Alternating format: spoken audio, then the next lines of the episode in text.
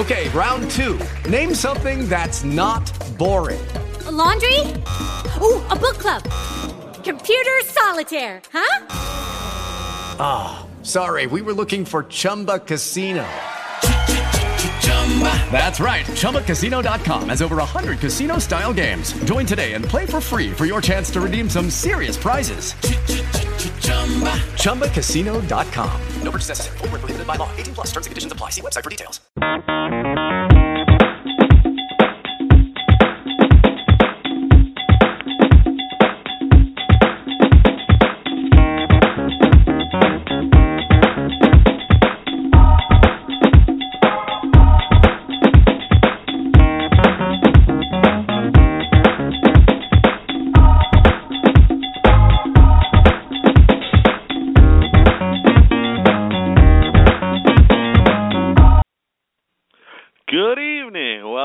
Daily Roto Podcast with Ricky Sanders, Tony Cincotta, getting you ready for action on April 10th, 2015.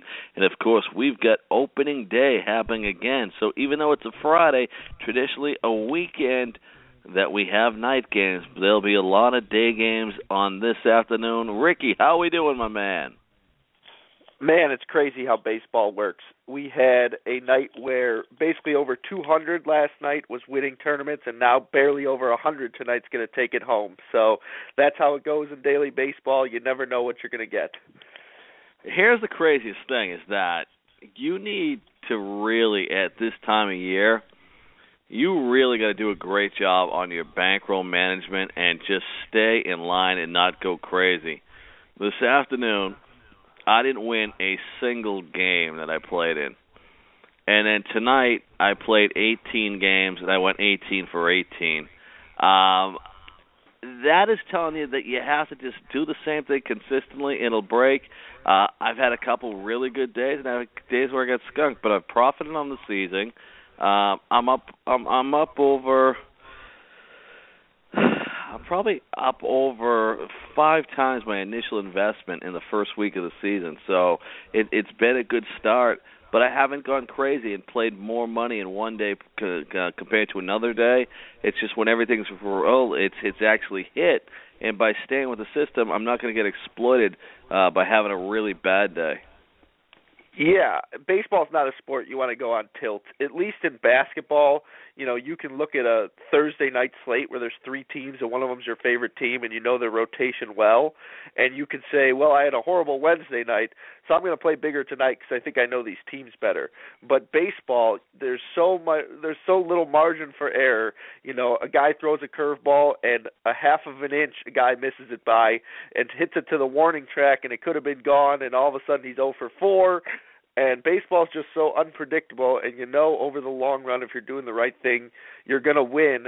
In the short term, you know, if you have a bad slate, you don't want to go on tilt in baseball because you want to stay on path, and that's really how you make money in the daily baseball game.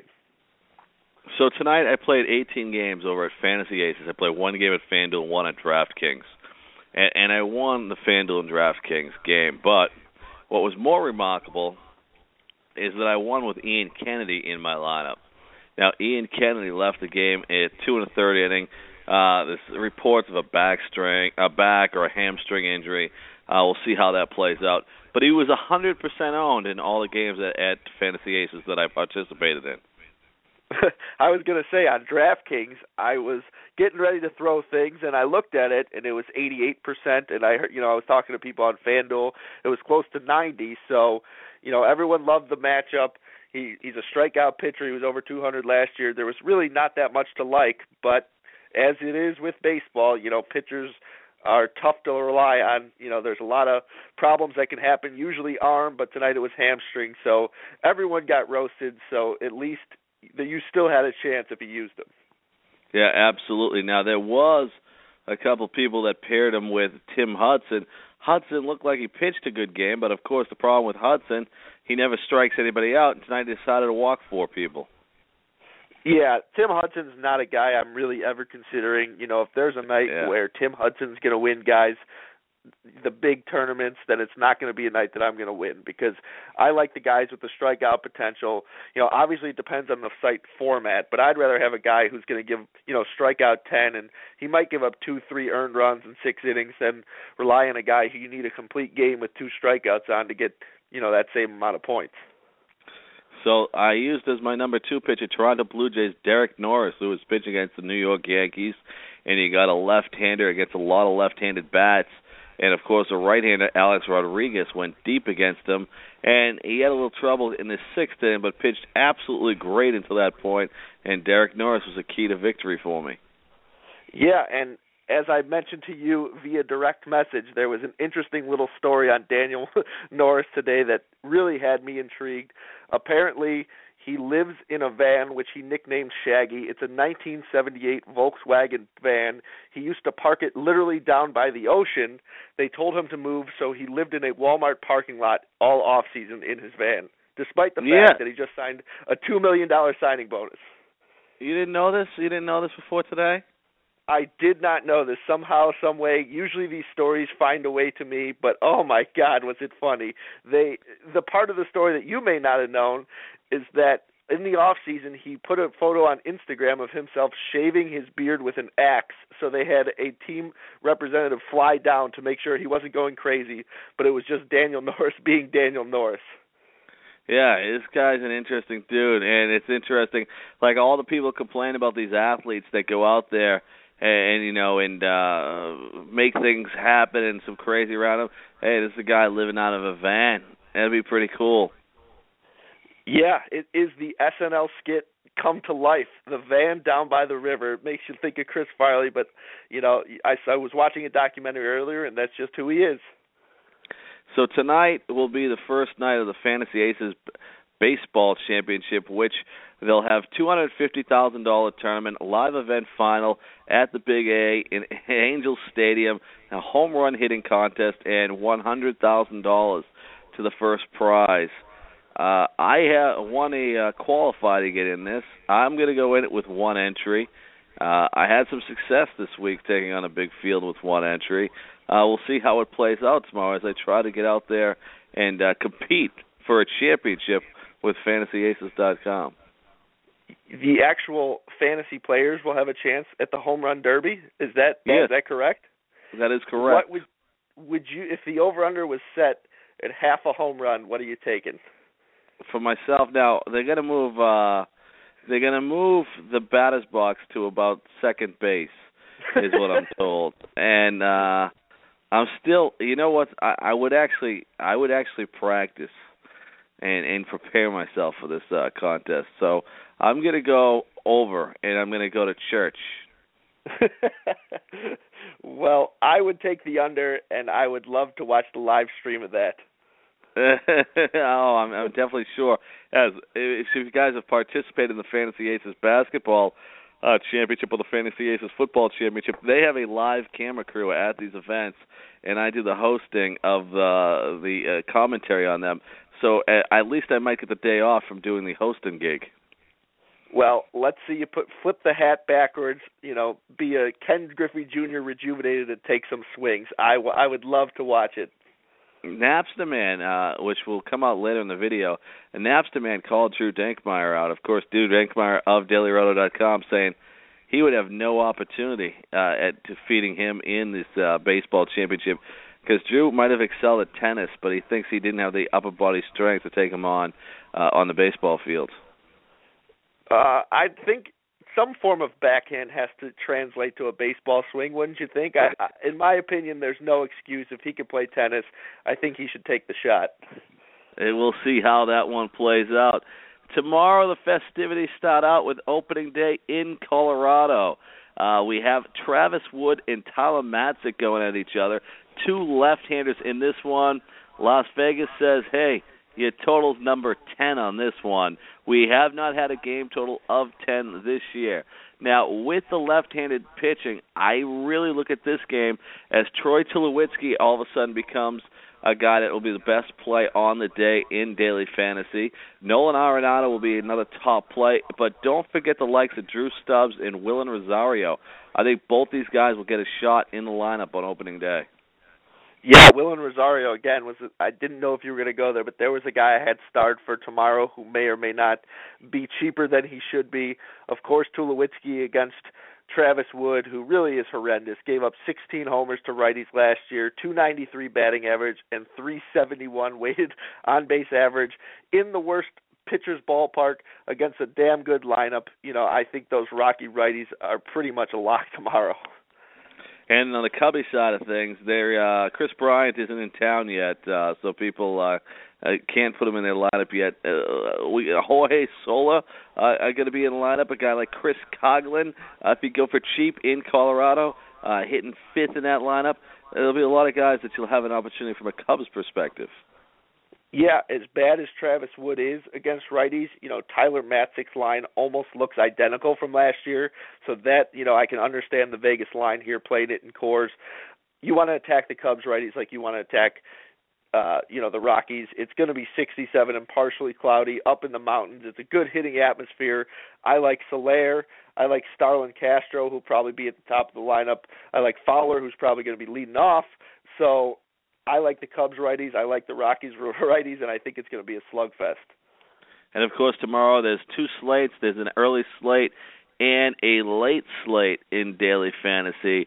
Uh, I kind of like the, uh, the the separate action that you have uh, open to you with the uh, opening days happening at various times uh, throughout the season. So we'll see how that plays. Of course, that's a four o'clock game there. With a seven o'clock game, we have the Washington Nationals and the Philadelphia Phillies. We had Stephen Strasburg and Matt Harvey today, and if you didn't watch the game, you think Stephen Strasburg was touched up, but uh, basically Ian Desmond couldn't catch anything. Yeah, Ian Desmond really, really ruined him today. I mean, there was a ball that should have been a double play that got him out of the inning, and then after that, there were a bunch of pretty much bloop singles that ended Strasburg and caused a really, really bad inning, made his his slash line look bad. You know, in yearly leagues, he's a guy I'd be targeting, and I, I wouldn't really be worried about him from a DFS perspective for the next game. Just hope that Ian Desmond can make these plays because he was second in errors among all players last year. Gio Gonzalez is my uh, top two pitcher tomorrow night uh, in nighttime action. He'll be in a lineup when you have two lineups. He faces Jerome Williams, seven and a half total. The only negative on Gio I have is I don't like the ballpark in Philadelphia, but it plays smaller with the weather uh, thus far being very cold in Philadelphia. Well, it's supposed to be warmer tomorrow, but I'm not worried about Gio Gonzalez. I mean, there's a guy. If you're looking for strikeout percentage, you're probably going to get it especially against the Phillies. I mean, he's just solid against both sides of the plate, even though he's a lefty. He's facing Jerome Williams, who's really a below average, over the hill major league pitcher. So there's a lot to like about Gio Gonzalez. St. Louis and Cincinnati.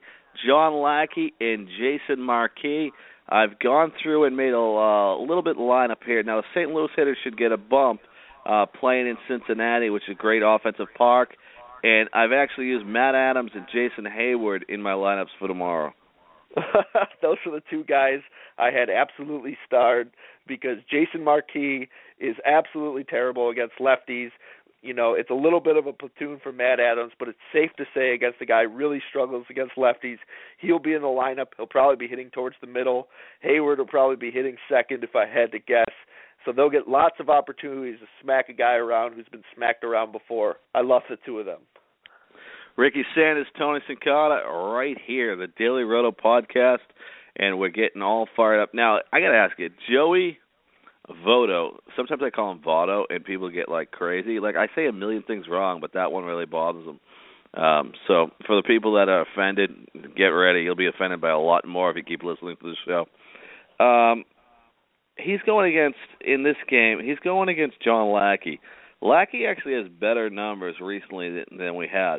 Uh, of course, uh, Votto is a guy that's had problems with power, but through three games the regular season, he looks like he could be back. You got Jay Bruce here, who last year struggled, who's got some, uh, who got a home run already.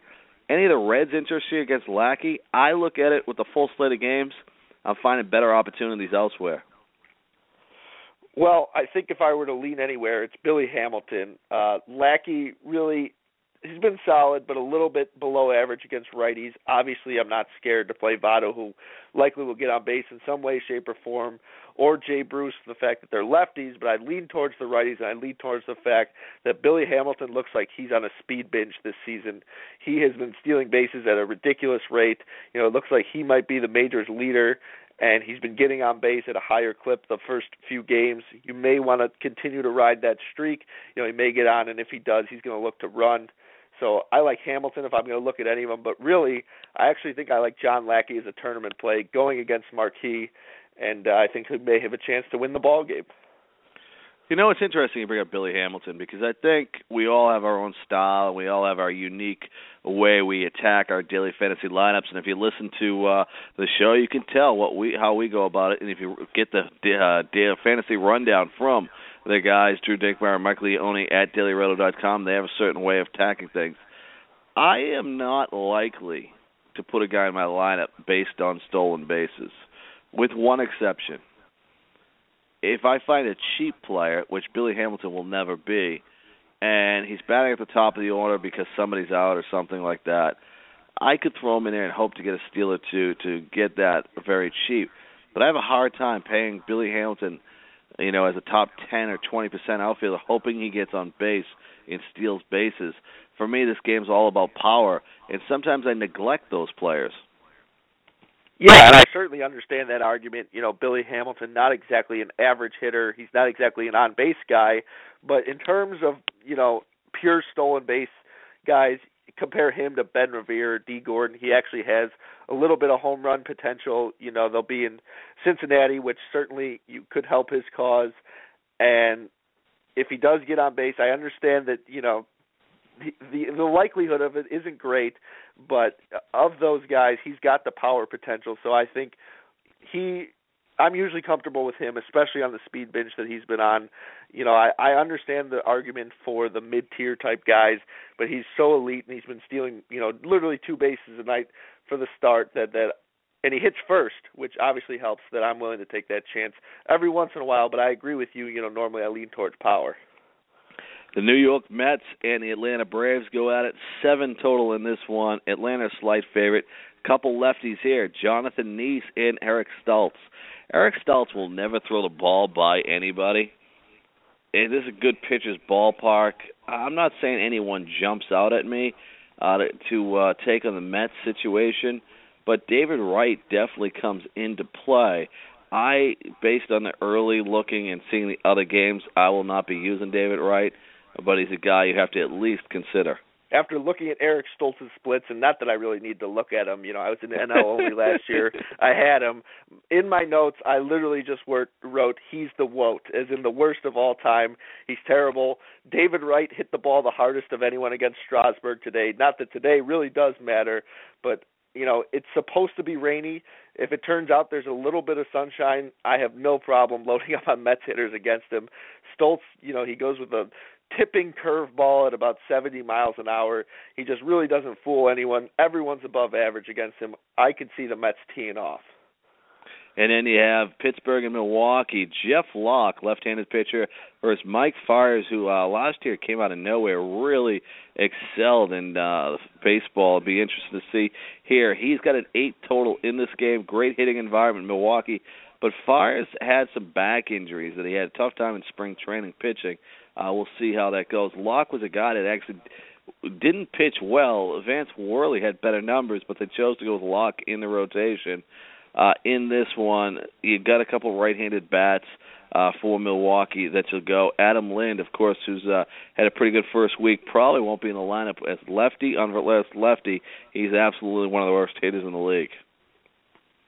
Yeah, I'm a little scared to roll with Fiers in this one after the the injury you speak of. You know, he was solid last year. If you go by last year's numbers alone, he looks like someone to start. But of the day, like you said, Milwaukee, you know, they could always close the roof, making it one of the better hitting environments of the night. The over under is a little bit high, and I'm just a little worried about him to the fact where there's other pitchers I feel better about. And you mentioned Jeff Locke, pretty awful against righties in a pretty decent sample size last year over 100 innings. So you can look at Jonathan Lucroy, Carlos Gomez, Aramis Ramirez. I think those all make for really, really good plays. And then, of course, we have the Dodgers in Arizona in a great ballpark for offense. Arizona, eight and a half total. Brett Anderson is healthy, makes the start versus Chase Anderson, who's a, a middle of the road pitcher, to put it nicely. Uh, the Dodgers bats uh, will be a welcome addition here. Uh, and Brett Anderson's interesting because even when Brett Anderson was at his best, not a big strikeout pitcher, injuries have definitely derailed his velocity. Uh, I think you're going to get guys uh, here. And Arizona, uh, unfortunately, has had a different lineup each and every night. But that being said, it'll provide some cheap players for you in that Arizona lineup. Yeah, I agree with you. You know, Brett Anderson has actually had lefties hit him better throughout his career, but that doesn't make me scared of Goldschmidt or, or doesn't make me scared of any, excuse me, of the lefties. I really like Goldschmidt against him. Uh, you know, and then Chase Anderson. Let me give you the name of a hitter that will be in 100% of my lineups tomorrow night. Yasiel Puig. Righties absolutely rocked him last year. Howie Kendrick's another one you could take. You know, it's going to be 80 and sunny. We know Arizona's a good hitter's park, park where the ball can carry. I just I think there's going to be a lot of runs in this one. I would stay away from Chase Anderson. I'd actually be more likely to use Brett Anderson if you're going to, you know, punt in a tournament, but I think the Dodger righties are the play in this game. San Francisco, San Diego, Tim Lincecum and Brandon Morrow. A great pitchers ballpark in San Diego. I look at both these offensive lineups, and in, in this environment, in the seven total, I won't go at it here. But in two pitcher leagues, as far as uh, nighttime games, Tim Lincecum becomes interesting against San Diego, and so does Brandon Morrow. Uh, two guys down on price, guys that have not pitched well. Uh, one because of injuries, and one because I don't know, he his career's fallen apart. Uh, I don't like either of these guys as a second pitcher, even though I think there's an opportunity for both of them to come through. Yeah, it's weird. I kind of view them the same as that they have talent, but they're very wild. They, you know, on any given outing, they could either strike out 10 or they could walk 10. And it is a good pitcher's environment. And really, you know, I look at them and I can't really decide which one I like better just because they're so similar to me. And I just I guess you could go in a tournament, play hitters against one and play hitters against the other. You know, you could do your stacks, but it it kind of seems like a low probability outcome to me, and it's a game I'll probably avoid for the most part. A game you should definitely avoid, but in this one, we're gonna have a big outing from Toronto and Baltimore going at it, and I don't know if Las Vegas has lost their mind, but one of the casinos out in Las Vegas has the total at seven. Every other one had it at eight I don't know the name of the casino that has it at seven, but you should go there and, and take the over. As Mark Buehrle and Bud Norris go against each other, got to ask you, Jose Bautista might not have had a worse five days than he's had at the start of this baseball season. He's got a ton of strikeouts, not any hits, and he gets Bud Norris tomorrow. Knowing that Jose Bautista is going to break out, do you jump on him when a guy's down? Yeah, I think that is the time to jump on him when the price, as long as the price is reflecting his cold streak. You know, if the price is staying the same while he's going through the cold streak, you know, there there is value to it because we know eventually he's going to be that elite hitter once again. But you know, I'd prefer to get the value with the price as well. And if that goes down, you know, the matchup really isn't 100% in his favor. Bud Norris is stronger against righties, but he's Jose Bautista, so you could use him. You know, we're talking about a pretty decent ballpark, a pretty decent lineup. So I, I I agree. I think Jose Bautista, if his price is down, will be someone that you could use in tournaments. And then, of course, on the other side, um, you got Mark Buehrle, who uh, will never throw it by anybody. A Baltimore lineup that I thought was weaker than we've seen in the past, uh, but you know, guy, guys in there having some power, great offensive ballpark here. Are you going to attack Mark Buehrle with any of the right-handed hitters? It's weird because he's kind of average against both sides of the plate. So there's yeah. not really one side of the plate that I'm favoring. But if I were to use someone, I mean, obviously you'd want to go with the power righties, just from their split standpoint. Uh, you know, I like Adam Jones. I like a bunch of the guys uh, on their side, but really not a game I'm I'm targeting hitters in. There's supposed to be rain in this one as well. Uh, I know the pitchers are kind of average, but there's other situations that you know I'd rather attack. Detroit and Cleveland, Alfredo Simon and Zach McAllister. Simon had a great year pitching in the Great American Small Park, but not a lot of strikeouts in his repertoire. That worries me. Zach McAllister is a guy that's underachieved the last couple of years. Put it together in spring training so he could make the roster, nail this down. Uh, some of the casinos has the game at eight and a half, as Detroit is built. He's absolutely beat up on Minnesota pitching. Yeah, I'm I'm probably going to avoid Alfredo Simon. He pitched really well last season, but we're talking about the National League versus the American League, where he's going to be going against a designated hitter on the other team, which you know is likely going to be a a Brandon Moss or a Carlos Santana or one of those guys instead of a pitcher. So it remains to be seen how he does. You know, not striking guys out in that in that case. Uh, Zach McAllister actually was worse at home and he's worse versus lefties, but nothing really that crazy. You could go with some Tiger lefties, but I kind of just like Tiger hitting as a whole. Call it a gut feeling, but I think they come out and they smoke them. It's 62. It's supposed to be partially cloudy, so it shouldn't be too bad. We'll see if the rain holds off. I actually really like the Tigers hitters. Houston and Texas. Texas finally broke out of it with a big game today offensively. Uh, Mitch Moreland actually went deep. Eight and a half total in this one. Collin McHugh, a guy a lot of fantasy owners like in the long season format of leagues, goes against Derek Holland, who's returning from an injury here. Houston bats have been absolutely slumping. Yeah, it's going to be hard for him to get some, you know, run support. It's not like they weren't playing in the last series in a hitter's ballpark. They were at home. Now they go to Texas, another hitter's ballpark. But you know, you look at McHugh last year; he was really effective. He was, uh, you know, he's slightly weaker against lefties for his career, but still solid. So if you know if you don't want to go against him or you're betting against him, it's because you don't like the lineup. You think he was fluky last year, or, or you're playing against, you know, not using a guy in Texas. I actually think there's a lot to like about Collin McHugh. You know, Derek Holland coming off uh, knee surgery. He had shoulder soreness early in the spring, so there's just too much for me not to like to touch him. I actually like some of the righties. I think this could be a game where George Springer goes deep. Uh, you know, I think Houston. This could be where they break out, depending on what kind of shape uh, Holland's in after the injuries. Minnesota and Chicago, a nine total in this one. Tommy Milone versus Hector Noesi. I told you earlier in the show that Troy Tulowitzki was the number one player at Daily Fantasy on Friday. Well, if there's an argument, it would be Jose Abreu against Tommy Milone. Milone, a fly ball pitcher in a park that is very small, very shallow. It could get ugly. Yeah, the only problem is the forecast. It's supposed to be cold and rainy, but I agree with you.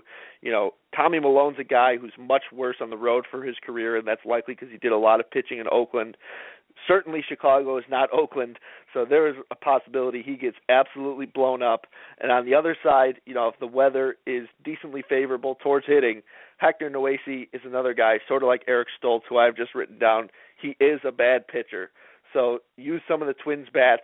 You know, if you're looking for a cheaper option, maybe this is the game Kennys Vargas breaks out, or some of their power hitters in the middle. So I, I actually like a lot of hitters in this game yeah, definitely the weather's going to come into play there, and check that out. Uh, with some of those White Sox big bats, I'll definitely attack uh, Tommy Milone in that one. And then, of course, the game that all of the world stops for is the Boston Red Sox and the New York Yankees, the only game that really matters in Major League Baseball. Wade Miley and Nathan Eovaldi. The Red Sox actually held back their lefty uh, to go against the Yankees team, which is predominantly lefty. Uh, we saw Norris get a shot at him. Uh, now Wade Miley, who I think will have a pretty good year in Boston. Uh, we got a seven and a half total in some places, and eight here. Eovaldi's a guy that's uh, he he looks pretty good. He throws the ball 95, 96 miles an hour, uh, but always had a problem in the past getting a second pitch. Uh, the New York Yankees were confident that this kid was going to come over and they could work with him. I think this game that uh, probably from an offensive standpoint, stay away from the hitters and Wade Miley is a guy I would use as a second pitcher in two pitcher leagues. Yeah, again, the forecast for this one is not great. 66 and rainy. So even though they're playing in Yankee Stadium, you know Wade Miley, obviously being the lefty, presents a tougher matchup for them. Eovaldi, I could see. You know, there's one hitter that sticks out to me, and that's David Ortiz. If you're playing against him, but otherwise, you know, if the forecast is not good, you can stay stay away from the hitters and try and attack Miley or Eovaldi. Uh, Friday is lefty lefty games. Kansas City, Los Angeles, Jason Vargas, Hector Santiago, another pair of lefties uh, with an eight total here. Now, I think Hector Santiago is terrible. Uh, he's got no velocity. He doesn't do anything very deceptive. And Jason Vargas is the same exact pitcher on the other side. Yet the ballpark's going to hide a lot of warts. Angel Stadium at night, the ball doesn't travel well. Mike Trout is a great play. I wouldn't put him in a in a class of Abreu and Tulowitzki because of ballpark environment. Uh, that being said, he's a guy there, and I wouldn't pay up the money for him. Yeah, I agree with you, and it's funny they are the same kind of pitcher. I mean, we're talking about guys who are really fastball specialists who don't have the world's greatest fastballs. The lefties, you know, Santiago's kind of almost only fastball changeup, which definitely worries me start to start. You know, if you're using him, if you're using hitters against him, that can be good news. And Vargas, you know, he's got more of a breaking ball than Santiago, but I agree with you. The ballpark at night. I'm not in love with any of the hitters in this game. I think if you're going to go with some, I'd prefer to attack some of the Royals hitters against Santiago, but you can never really rule out Mike Trout. And then, of course, uh, big game at the end of the night when you head out uh, to the West Coast, and you get those 10 o'clock games. A guy that, if the weather on a couple of starters that I mentioned to you uh, that is in question, I'm going to lean on this guy, Drew Pomeranz against Taijuan Walker. A lot of people will go Taijuan Walker. I'll go with the cheaper play on the other side. I love Pomeranz's strikeout ability. He's out of Colorado, now pitching in Oakland. He looks like a different guy. I think from a K per nine standpoint, we're talking about a guy that's going to have a K per inning. Uh, in this one, Oakland is a favorite over Seattle, and I'll actually use Pomeranz if some of those other guys are involved in weather situations. I'm actually really torn on this one because these are two of the guys, and I know spring training doesn't mean anything, but in these two cases, I think it does. These are two of the guys who look the absolute best of any pitchers in spring training. You know, they're both young talents that I think are going to be excellent pitchers throughout the course of this season. So, Pomeranz being cheaper definitely makes me want to go that route, but I think Taijuan Walker looked absolutely dominant. I know he's the underdog, but really in baseball, that's it means less than in any of the other sports. I think Walker's the guy I want to go with in this one, but you know because of the pitching matchup, and it doesn't seem like it should be the greatest, you know, just from a name standpoint. But I think I'm staying away from most of the hitters just just because of the way I've seen these guys pitch recently, and both of them looked pretty good. So I think this is going to be a low-scoring game, and it'll probably come down to the bullpen as to who wins. Yeah, and I totally agree. And Las Vegas agrees with the seven total, and I would stay away from the hitters there. Uh, so it'll be interesting to see how this one plays out.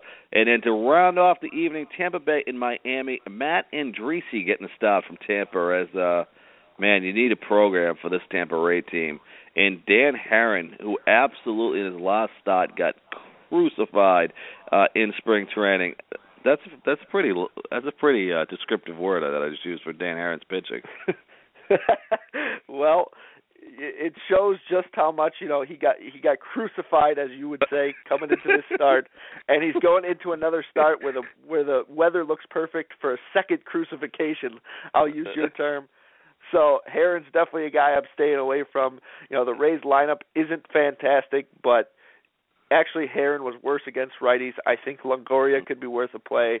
I think there are other guys who are cheaper that could be worth plays. Uh, I don't love Dan Haren. He's not the same Dan Haren from you know three four years ago.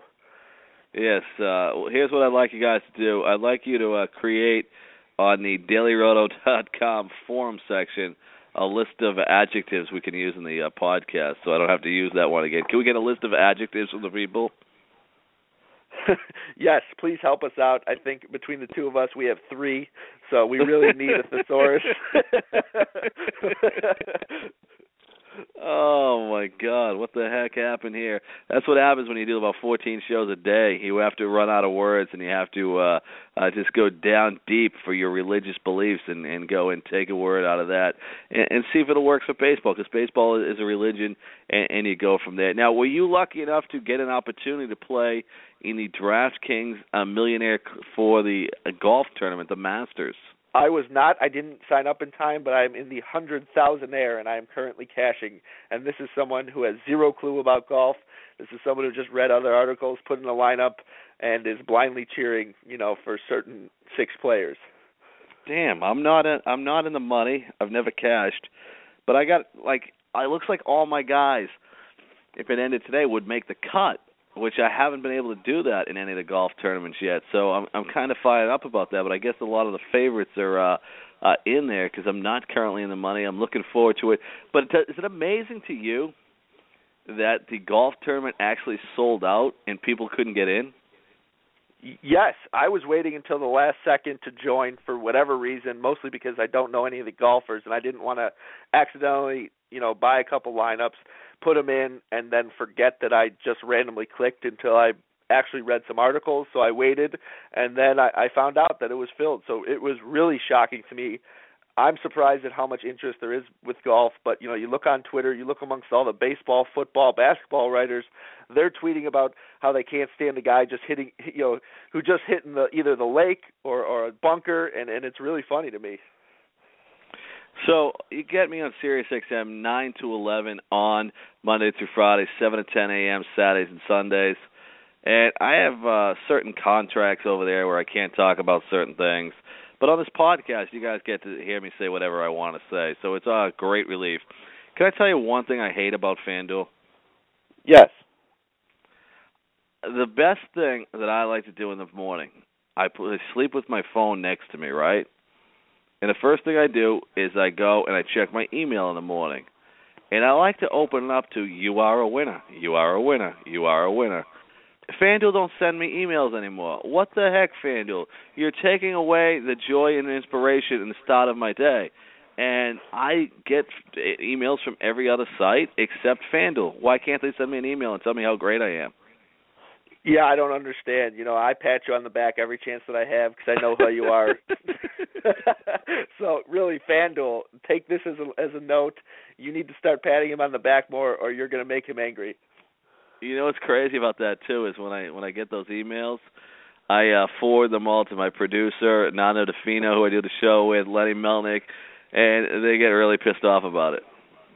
Oh, there's nothing better than when you wake up in the morning and you go on the DraftKings app and there's one little notification that tells you how much you won. You know, even if you didn't actually win money, it feels like you did because you won forty-five dollars, even though you spent, you know, five hundred dollars. Hey, I won. Yeah, it's absolutely great. Now we've got the end of basketball coming up. So how has basketball been going for you? I'm gonna be honest. I have not played a game since uh, baseball started. Yeah, so I played last night's slate and it was actually a very difficult one. I took tonight off. I'll be playing once again tomorrow. So it really, I mean, you have to have a day where you can des- where you can do some research, look at how the rotations have been lately because rotations in the last 2 weeks are much more important than rotations for the season at this point. You want to see what their current inactives or the way they've been going, how they've been using it, and I wrote in the article last night that you really want to go for teams that still have something to play for. Teams like Brooklyn, teams like Boston, um, you know those are the ones that you, that you really want to attack at this point. Now, Drew and Mike, of course, doing a great job at DailyRoto.com with the premium content. They're working their butt off because they have the two sports at one time now. So it's really hard, I think, for people uh, to do that and be successful. But I'm looking to jump back in once the playoffs start. I feel like once the playoffs start, you have a small amount of games, which is not a great thing. I mean, I'd rather have more games, but teams are going to be done – with sitting players. Teams are going to be done with uh, 25 minutes per game for the stars. And I think it's a truer form there where we can just go out and hammer it. Are you looking forward to playoff basketball? Yeah, and I think those are going to be the most gut wrenching of all. You know, whether you're doing well in a tournament on any given night, of course, you know you're going to have that feeling in your stomach of butterflies where every play counts. But really, in the playoffs, I mean, one, two points at the very most going to decide most of the big tournament winners. So you really got to know your stuff. You really got to focus on their their rotations. Most of them are going to tighten their rotation to six or seven players. So there's not a really a lot of crapshoots that you get. You just you got to know your stuff. You got to know your rotations. You got to know your defenses, and it comes down to the last play. The last play, absolutely knocking it out of the park. He's Ricky Sanders, Tony Cincotta, and of course you listen to Daily Roto podcast. We'll be back with the podcast on Monday for everybody out there. They can get fired up and prepare for a great week of daily fantasy sports. Ricky, what kind of columns you got over at dailyroto.com? Well, it's funny because I didn't check my calendar last night when we were talking. I thought I had an MLB wrap up article. It was actually NBA, so I did that. I've got MLB wrap up coming up on Friday to tell you, you know, how all the big tournaments went, why they went the way they did, and then I have my NBA rotations article. So as I was just describing, you know, you can stay up to date without doing the research yourself on the rotations that are very important at this point in daily fantasy basketball and then I've got my baseball picks that come out every Wednesday from here on out. No longer basketball picks. All right, I got to ask you a question. I so this is how my day starts. I, I get up and of course I check those emails to find out if I'm a winner or not, and I get excited when I'm a winner. And then I roll out of bed. I get take like five kids to different two different schools, and I come home and at eight o'clock. I turn on ESPN from eight to nine. I'm a huge Mike and Mike fan, to be honest. I like I'm a huge Mike and Mike fan. I'm a huge Skip Bayless fan. Uh, something's wrong with me, right? Because I don't care if you're a doctor, you probably don't want to go home and watch people operate like on TV, right? But I I enjoy these two guys. I've loved uh sports radio since I was a kid, and, and I love watching. So I only can watch eight to nine, and then uh first take I only get to watch one hour in the afternoon because uh because of my schedule. So at nine, I'm watching today, and they're debating this topic the NBA most valuable player. And they took a poll of people that I think actually have a vote. And Stephen Curry got like 86% of the vote. And then James Harden got like 10. And I think Russell Westbrook had like 2% of the vote. How would you vote for the NBA MVP? Because I think I'm missing something here. well, for a while I thought it was Westbrook above and beyond, but now they are really right on the verge of playoff contention and for me less than other people, you know, that matters. You know, a lot of people say you want the best player from the best team and I don't believe that. I think you want the player who is most valuable to his team and clearly with Durant out, you know, they would have been nothing without Russell Westbrook. But at the same time, I want to take into consideration the standings just a little bit and the fact that Westbrook plays no defense. And really, I don't know if you would know that if you weren't if we weren't such daily fantasy guys and we had to focus on it every day. But he really doesn't play much defense, and James Harden has improved on his defense this season. And I think yeah, you know the War- but... the Warriors without Steph Curry still would be functional. I I would go with Harden, but I really like Westbrook as well. James Harden's improved on his defense, but when you say that, he was the worst player, and now he's like the fourth worst. So I never thought about. You know what's funny about your argument? Not one of these ESPN hosts brought this up, and I think it's a hundred percent legitimate. The uh, defensive side of the ball. I don't see how Russell Westbrook doesn't win MVP as long as they make the playoffs. I'm going to give. I definitely give you that take. You can't give it to them if they don't make the playoffs. But he's had statistically a year that's only compared to Michael Jordan in his best season and Larry Bird in one of his best seasons. Nobody else has put up the amount of triple doubles he's put up with this team. I don't know how he doesn't get it. James Harden. Now, a lot of people in the negativity that's come with Harden, I didn't understand until I uh, listened to them, and I thought they did a great job of putting this out. Harden is taking a Houston team, and he's he's done absolutely great. But a lot of people think it's a negative, though his style of play, uh, because he's they think that instead of trying to score baskets, he's just really banging into people to try to get to the foul line 14 times a game. I've never heard that as a negative criticism before, and it's part of the game. Yet nobody else is going, I guess, to these uh, extreme circumstances that James Harden's going. And Stephen Curry, I kind of thought the way you did, saying that, hey, you know what? They would make the playoffs even without Stephen Curry. Then they brought out that Stephen Curry is the only guy in the consideration that makes people better. And I truly believe that. I believe Draymond Green would be a, just another player without Stephen Curry in that lineup. And I actually look at Klay Thompson. If he didn't get wide open looks, would he be able to do what he did, what he's doing? I mean, he came into the league with very little pedigree from an offensive standpoint, known more as a defensive player, worked on his jump shot, and one of the best jump shooters in the league. Curry's actually done a better job at making everyone better, which the other two guys can't say. Yeah, that's a fair argument. I mean, I certainly get that, especially when you think towards who the other two players are in the consideration. You know, we're not talking about Chris Paul or anything like that, but I think you're underselling how much Harden has improved on his defense. If we're going to look at that, his defensive rating is really it's. I think it was around 111, 112 last year. He's improved it to 104, which really, you know, it's not quite elite, but it's not bad. You know, there are a lot of players who we say are good defenders whose defensive ratings are actually less. I think Tyson Chandler is one of those who we consider elite, and his is actually higher this season. So I think Harden's done an excellent job from there. Uh, I can't really dispute your article uh, or your argument, excuse me, that Harden is kind of a flopper. I mean, he really does. Westbrook gets hammered when he gets fouled. He goes to the foul line. You know, I think Westbrook and Harden were averaging around the same amount of free throws for a month or so, you know, down the stretch. But when Westbrook goes up, you know, he gets hit in the face and he ends up with a face mask. When Harden goes up, he kind of draws the contact, and I mean, we've seen the Harden flop videos. I agree with that. But as long as it's in the rules and the refs are calling it, I mean, how can you really use that against him? You know, if all of a sudden they started saying that the rule was a guy really had to hammer you and they'd go to replay and they'd look at it and if not, I mean, then you could start saying, well, Harden doesn't really get to the free throw line. But with the rules the way they are, you know, him scoring 30 points a game, I don't see that as a negative, especially with the fact that he's like a 90% free throw shooter. Ricky Sanders, Tony Cincotta, we broke down Friday night's action, just broke down the NBA race. Uh, Ricky, how about you say uh, we give a little bit bonus to the people out there? Uh, do you think America could uh, want and survive another Bush? I I think you know either way it's going to be a repeat when we're talking about Bush or Clinton.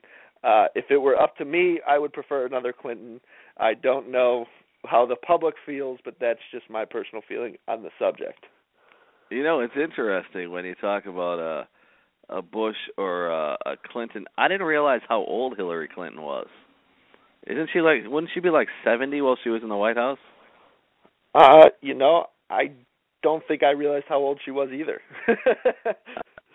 you know, that, I used to was... go to I used to go to bingo, and the older the people were, the more they were just absolutely aggravating, and they had very low thresholds, and they uh they were just very mean people. I'm worried that uh, Hillary could be mean while she's in the White House. well, funny story, just related to guessing age. You know, you asking me to guess their age.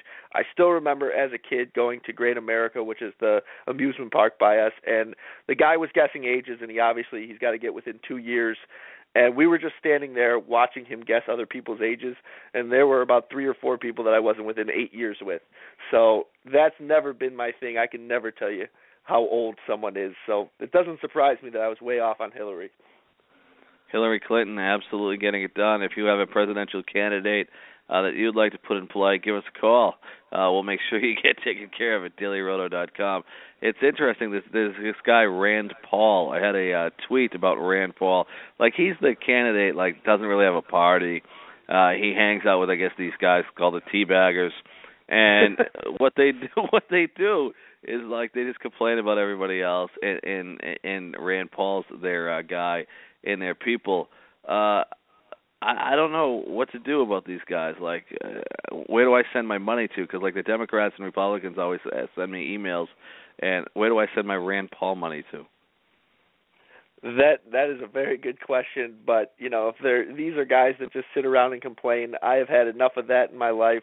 You know, I was a member of a Jewish fraternity with Jewish mothers and uh so I've I've had my fair share of complaining around me. I want someone to get things done.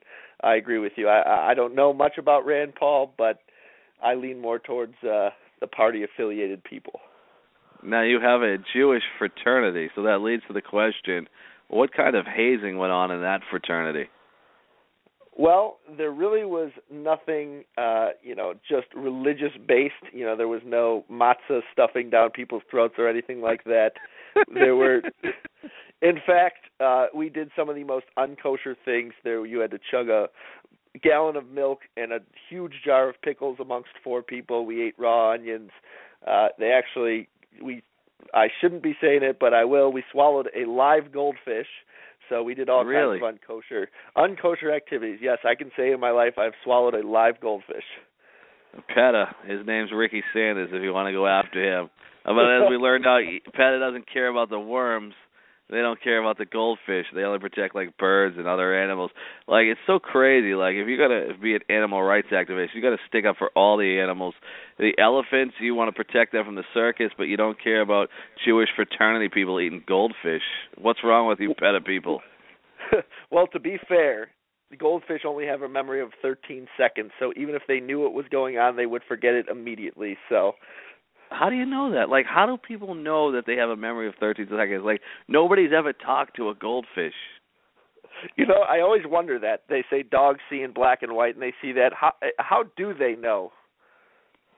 I have no idea. Like, I think there are scientists out there that really don't know shit. Like, they just make things up and people buy believe them. And if you get it like in the Wall Street Journal, it'd be like it's real. Oh, I read it in the Wall Street Journal. Yeah. You know, so I think that's the whole key. It's just getting in the right place. Well, there's definitely a reason why there's all these medicines that come out that have been researched by scientists, and then they say, "Oh, by the way, if you took so and so and you ended up with emphysema or you ended up with, you know, anal leakage, please call this number and we'll defend you." So, obviously, these scientists are not perfect, and they come out with the real information later. So I'm sitting at the hospital. My my girlfriend had a procedure that uh and it didn't go well so it, was a long day in the hospital waiting room this week. This is honest to god folks. This is a true story. So i'm sitting there and i'm on my phone. I, I read my phone constantly uh during the day so i can prepare for all the shows and prepare for everything i'm doing. And i i'm just constantly reading. And i'm sitting there and this, these two guys having a conversation and I'm not really paying attention, but I all of a sudden hear this comment from the guy sitting next to me. Uh, I had to break up with him because he didn't wear any underwear and he wouldn't protect his own junk. And I don't want to go with a man that doesn't protect his own junk.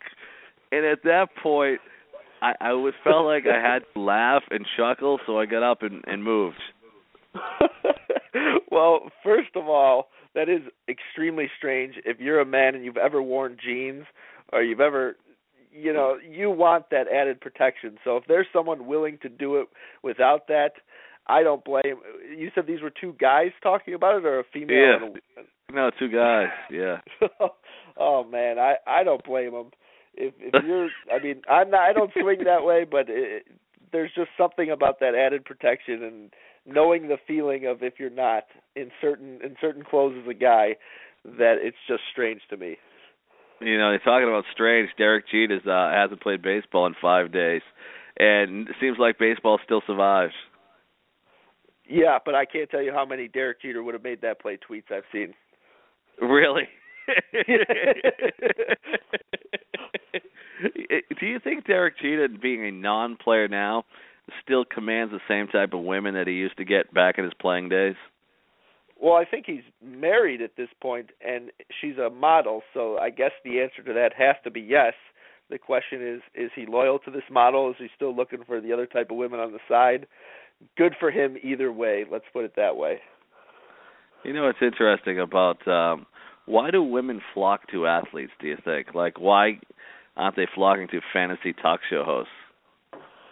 I don't know. I've often wondered that. uh, we really need a culture change. I think we need a politician from the fantasy, you know, from the fantasy uh party to change the rules, you know, that women should be flocking to us and that we really are, you know, the most attractive guys in uh, in America. Can you imagine if Scott Engel had groupies? I I don't think I can. Although, you know, listening to the show, they do have groupies. Oh, they Although do. I think, See, I know. I I think their name is Trucker Rob, but uh, there are groupies. Yeah, yeah, they they do have some trucker groupies, so it'll be interesting to see how that one plays out. Now, have you have you ever thought? Would you? I- I'm going to tell you another story. This is why I, I'm probably the greatest talk show host in the history. Is that like I talk about things in my life that you should never talk about on the radio, but I do it anyways. So, I was dating this girl, and then I found out she told me she worked for the the school committee, right? And so I thought she was like a, a teacher or she was somehow you know in administration. And i found out she was a bus driver like after three days. And I- i immediately stopped the whole dating scenario because she was a bus driver. Was that shallow of me? Uh, no, I mean, at least if she could have been honest in the first part, she obviously knew there was. well she did work you for know, the with- school committee so i guess she was honest Yeah, but that's like that's like meeting a homeless girl who says, you know, I just I just prefer to live in the dumpster because of the space.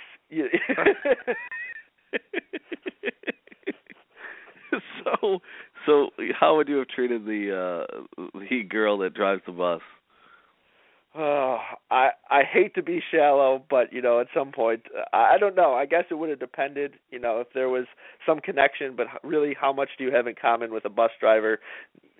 Did she sit and complain about things that kids said on the bus? I mean, or was I I don't know. There's never, a lot of factors. No, yeah, it never came out. That's why it was weird to, to find it out.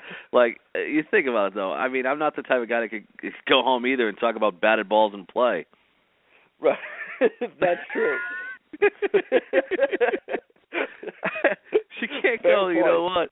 Uh, we two two kids fought on the bus. Another kid threw up his lunch. Uh, how's your day go, honey? Well, you know what? James Harden's really improving his defici- defensive efficiency. Fair point. I have changed my stance on bus drivers. If there was something in common, I would go for it. There you go. We've got you all the way covered right here on the Daily Roto podcast. We'll be back Monday morning. Of course, Monday through Friday, you can get all the great fantasy sports information, and also you get a little bonus every now and then as uh, you get life advice from us. And this is uh, fascinating life advice uh, that you can go and pay like ninety dollars to a psychiatrist, so you can just get from us, and we'll make you feel a lot better about your own life. We're changing lives by the minute, Tony. By the minute. by the minute. Uh, Ricky, I got to ask you before you head out. To April, the weather's getting better. Uh, what's your plans for the weekend? I'm actually going to try and make it out to a Sox game this weekend, uh, weather permitting. You know, there were tornadoes all over Illinois today, which were tearing things up. So hopefully everyone's okay. But weather permitting, I will be going to some baseball games in person. What about you? Um, I will be working from 7 to 10 a.m. on Sirius XM Fantasy Sports Radio, and I'll probably go to a comedy show um, one of the nights this weekend. So that'll be my plans. But it's interesting the whole tornado aspect. I lived in Kansas City, and the first time those sirens went off, I had no idea what it was. I had no idea what to do, and I never really took the warnings. As it, I never like got in the the cellar. I never hid anything and I never really saw a tornado, but it was amazing to see like neighborhoods like two miles away just absolutely devastated. You like didn't even know a tornado was going on. Yeah, yeah, that's exactly how it is around here. And you got the tornado warnings, and you look at the sky and it's green, and it just barely passes you. And then, like on Twitter, you know, you see, wow, that really wasn't that far. There you have it. We covered tornadoes too, so we're gonna get out of here. Daily Roto, Ricky Sanders, Tony Cincotta, give you fantasy sports information, presidential information, MVP information, and of course bus driving information. You heard it all here from DailyRoto.com. We're out of here.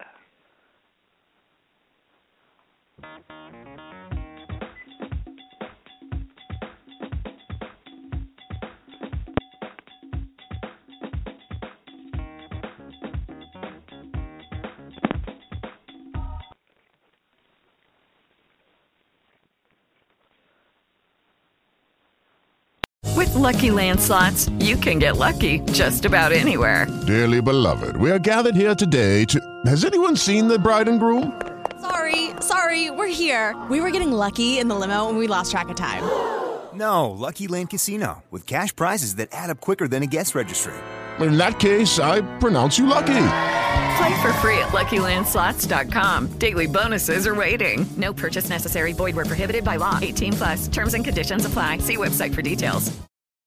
Join us today during the Jeep Celebration event. Right now, get 20% below MSRP for an average of 15178 under MSRP on the purchase of a 2023 Jeep Grand Cherokee Overland 4xE or Summit 4xE. Not compatible with lease offers or with any other consumer incentive offers. 15,178 average based on 20% below average MSRP from all 2023 Grand Cherokee Overland 4xE and Summit 4xE models in dealer stock. Residency restrictions apply. Take retail delivery from dealer stock by 4 1. Jeep is a registered trademark.